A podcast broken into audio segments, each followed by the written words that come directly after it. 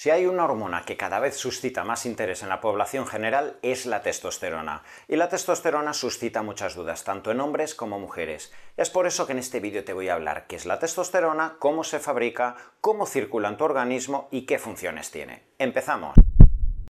Cuando hablamos de hormonas, tradicionalmente hemos escuchado hablar muchísimo acerca de la importancia de las hormonas tiroideas, acerca de la insulina, acerca del cortisol, de los estrógenos en el caso de la mujer. Pero si hay una hormona de la cual cada vez se habla más en la literatura científica y en los medios sociales es la testosterona. Cada vez se habla más de la importancia de la testosterona tanto para hombres como para mujeres y cada vez se habla más de la importancia de realizar una correcta terapia de reposición de testosterona cuando se puede diagnosticar un déficit consolidado en el tiempo. Es por ello que antes de que te plantees si te falta testosterona, de que te hagas análisis de testosterona, de que te plantees incluso si requieres una terapia de reposición de testosterona, sepas de qué estamos hablando, qué es la testosterona, cómo se fabrica y qué funciones específicas va a tener tanto en el hombre como la mujer. Lo primero que tienes que saber es que la testosterona es una hormona esteroidea, es decir, una hormona que deriva del colesterol. Por eso determinados tratamientos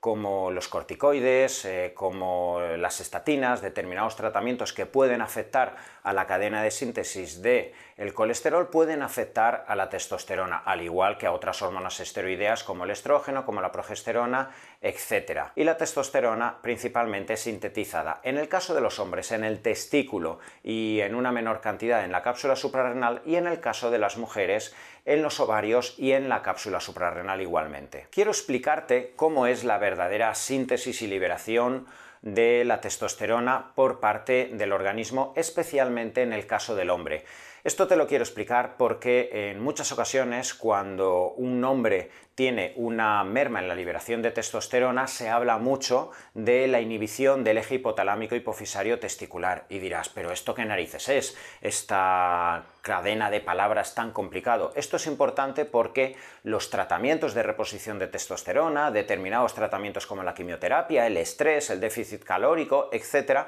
pueden afectar a la funcionalidad del hipotálamo, de la hipófisis y del testículo y cuando como usuario entiendes cómo funciona la correcta síntesis de la testosterona, puedes hacerte mucho más cargo de los tratamientos, de la nutrición, del deporte y de todo aquello que impacta positivamente en el equilibrio de ese eje hormonal. En primer lugar, quiero que sepas que en nuestro sistema nervioso central tenemos dos glándulas, el hipotálamo y la hipófisis. El hipotálamo es la primera glándula que va a liberar GNRH, hormona hipotalámica liberadora de gonadotropinas. Esa hormona va a impactar en la hipófisis y la hipófisis a su vez liberará dos hormonas, la hormona LH, hormona luteinizante, y hormona FSH, hormona folículo estimulante. A su vez, esas dos hormonas impactarán en el testículo y la LH actuará sobre las células de Leydig, favoreciendo que el testículo libere testosterona, y la FSH, la hormona folículo estimulante, actuará sobre las células de Sertoli, promocionando la espermatogénesis, es decir, la liberación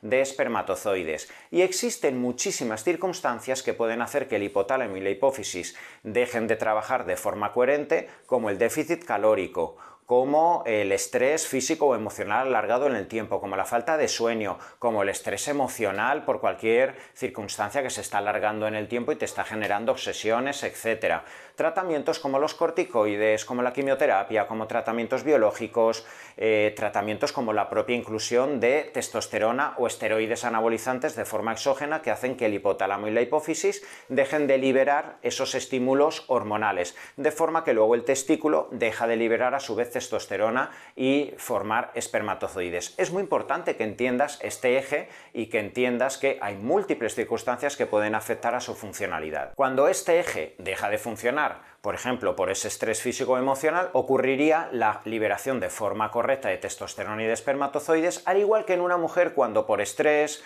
cuando por déficit calórico, por una anorexia, la mujer cae en una menorrea, la falta del periodo menstrual, y a esa menorrea se le llama menorrea hipotalámica, porque el eje hormonal también en la mujer ha dejado de funcionar. Y cuando ocurre eso en la mujer, se deja de liberar en la mujer tanto estrógeno, progesterona, deja de tener ovulaciones, no tiene el periodo menstrual, no se puede quedar embarazada y también tendrá una merma en la liberación de testosterona. Así que si esto lo has entendido bien, entenderás globalmente cómo no nos tenemos que fijar única y exclusivamente en la salud del testículo del ovario, sino de todo ese eje hormonal hipotalámico, hipofisario, gonadal. Una vez ya sabes cómo es sintetizada la testosterona, principalmente en el caso de los hombres, prácticamente toda la testosterona es liberada por parte del testículo y en el caso de la mujer eh, vamos a encontrar a partes iguales normalmente entre la cápsula suprarrenal y el ovario, tienes que saber que cuando la testosterona es liberada a la sangre, al plasma sanguíneo, prácticamente toda la testosterona está unida a proteínas, es decir, no es útil.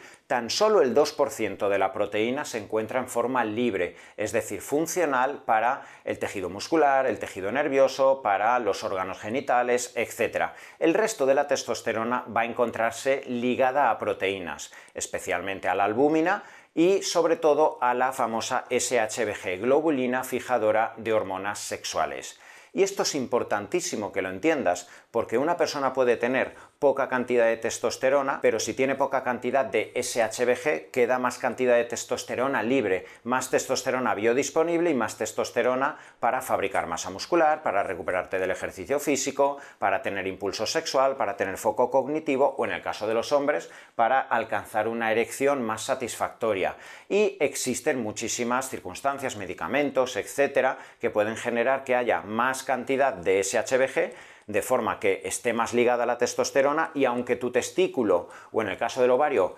liberes muy buena testosterona no la puedas usar. Y es por ello que, de nuevo, el estrés, el estrés físico-emocional, el déficit calórico, la falta de sueño, el exceso de cortisol, el exceso de prolactina, porque te estás enfrentando a un ambiente muy hostil durante mucho tiempo, todo eso eleva la SHBG y hace que aunque tengas buenas cantidades de testosterona, finalmente la testosterona biodisponible es muy baja, con lo que vas a encontrar síntomas de hipogonadismo, de andropausia en el caso del hombre, de falta de orgasmo, falta de capacidad para recuperarte muscularmente si eres una mujer, etcétera, pérdida de densidad mineral ósea. Todo esto se ve en muchas ocasiones con niveles de testosterona correctos, pero sin embargo una SHBG muy alta y la práctica totalidad de las ocasiones encontramos paralelamente circunstancias físicas y emocionales muy adversas en ese hombre o en esa mujer. Y ahora finalmente, ¿qué ocurre con esa testosterona libre el organismo? Pues que tiene diferentes rutas. O bien la testosterona va dirigida hacia la acción de una enzima, una molécula llamada 5-alfa reductasa, dando lugar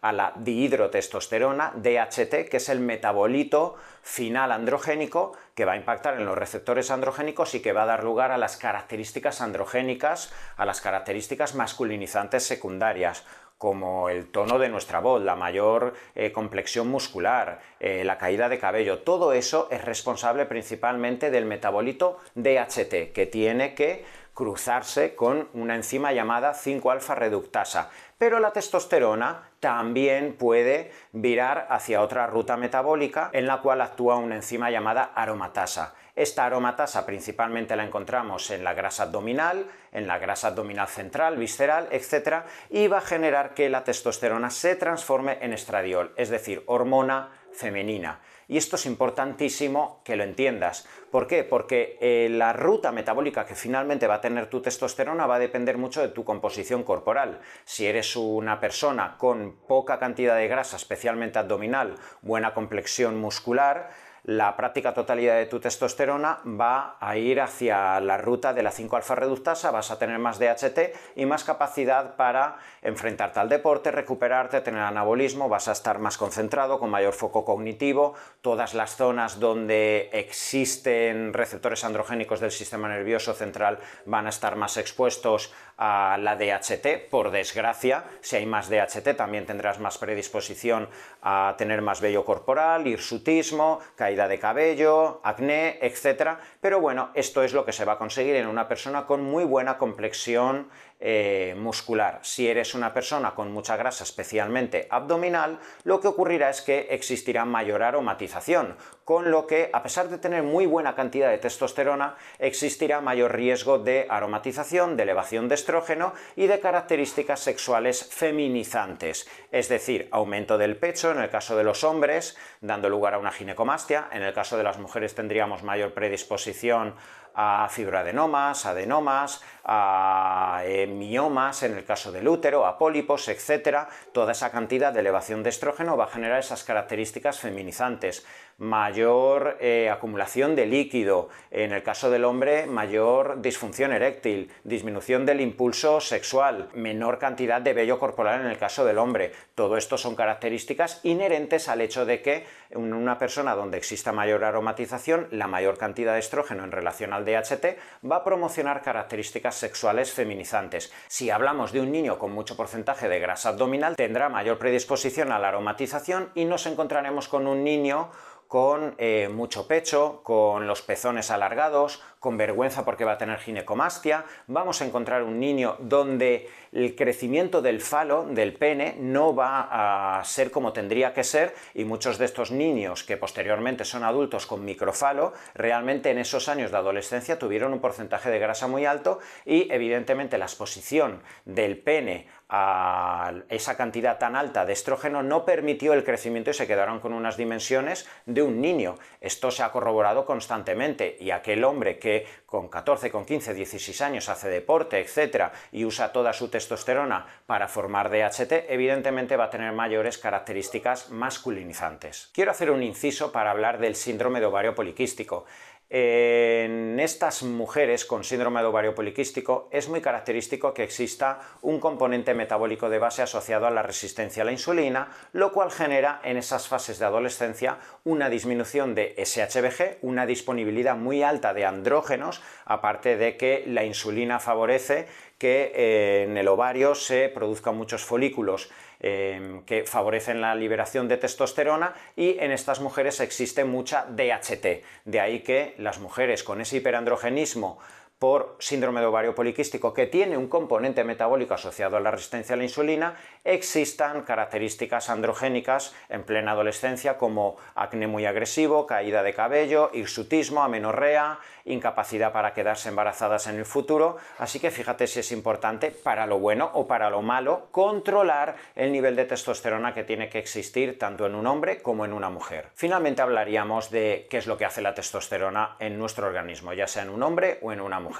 La testosterona va a tener dos funciones principalmente. Por un lado, las funciones anabólicas, es decir, la capacidad de producir proteína con mayor eficiencia, no pienses que la testosterona es la única hormona anabólica. Para que la testosterona funcione tiene que existir una armonía y una sinergia con otras hormonas anabólicas, como puede ser la insulina, como puede ser el propio estrógeno. El estrógeno también favorece retención de nitrógeno, el estrógeno también favorece la formación de masa muscular, pero tiene que existir una armonía, os vuelvo a decir, con la prolactina, con el cortisol, con la DEA, con la hormona de crecimiento, con el glucagón, con la actividad coherente del sistema nervioso, pero cuando todo esto funciona bien, la testosterona es muy anabólica y favorece la formación de masa muscular. Por eso hasta los 11-12 años tú ves a un niño y a una niña y es muy difícil diferenciarlos en su complexión muscular, pero con poquito que haga de deporte un niño con 13-14 años, en cuanto ya está liberando esa testosterona, ya ves como año tras año va creciendo y va formando masa muscular y por eso a partir de los 40-50 años el hombre tiene sarcopenia, pérdida de masa muscular, porque cada vez tenemos menor cantidad de testosterona y menor funcionalidad eficiente de esa testosterona. Por otro lado, tendríamos las características androgénicas, es decir, las características sexuales secundarias derivadas ya no tanto de la testosterona, sino del DHT, de hidrotestosterona. Y ahí tendríamos eh, la caída del cabello, como consecuencia de que el DHT va a estimular a la glándula sebácea y eso ahoga y evita la llegada del flujo sanguíneo correcto al cabello. El DHT favorece la formación de sebo en la piel y la formación de acné quístico. El DHT favorece la liberación de vello a lo largo de todo el cuerpo. El DHT favorece que nuestras cuerdas vocales se hipertrofien y los hombres tengamos una voz mucho más grave. El DHT favorece que nuestro sistema nervioso de los hombres sea más impulsivo, que el impulso sexual sea mayor. Y el DHT favorece el crecimiento de los órganos sexuales. Sabéis que hasta la séptima semana de un feto solo existe un clítoris, solo existen órganos femeninos, existen labios vaginales y la exposición a partir de la séptima semana de gestación favorece que el clítoris crezca y favorece que los labios eh, vaginales se cierren y se genere el rafe medio, que es la zona media que se encuentra en el pene, en el escroto, en el perineo y que favorece que se generen todas las características sexuales secundarias genitales del hombre y por eso cuando el niño de nuevo vuelve a estar expuesto a altas cantidades de DHT, a los 12-13 años se produce el crecimiento del escroto, del testículo, del pene, etc. Eh, podríamos hablar de muchas más características sexuales secundarias, la mayor fijación de minerales en el hueso y esto nos favorece que los hombres no tengamos tanta predisposición a osteoporosis, eh, determinadas características hematológicas que favorece que la testosterona promueva la eritropoyesis, formación de glóbulos rojos, de ahí que la mujer, aparte de su periodo menstrual, por la falta de testosterona caiga menos en la anemia ferropénica, pero en definitiva estas serían las características principales tanto anabólicas como androgénicas que tanto en hombre como mujer producirá la testosterona. Hablar de hormonas, de metabolismo, del sistema endocrino implica hablar de la orquesta hormonal armonizada que tiene que existir entre las diferentes hormonas. En el día de hoy te he hablado de la principal hormona androgénica, la que principalmente aporta las características sexuales secundarias a los hombres, la testosterona. Es importante que conozcas cómo funciona, que conozcas cómo se libera y el que diversas circunstancias como el estrés, el déficit calórico puede tener en su funcionalidad.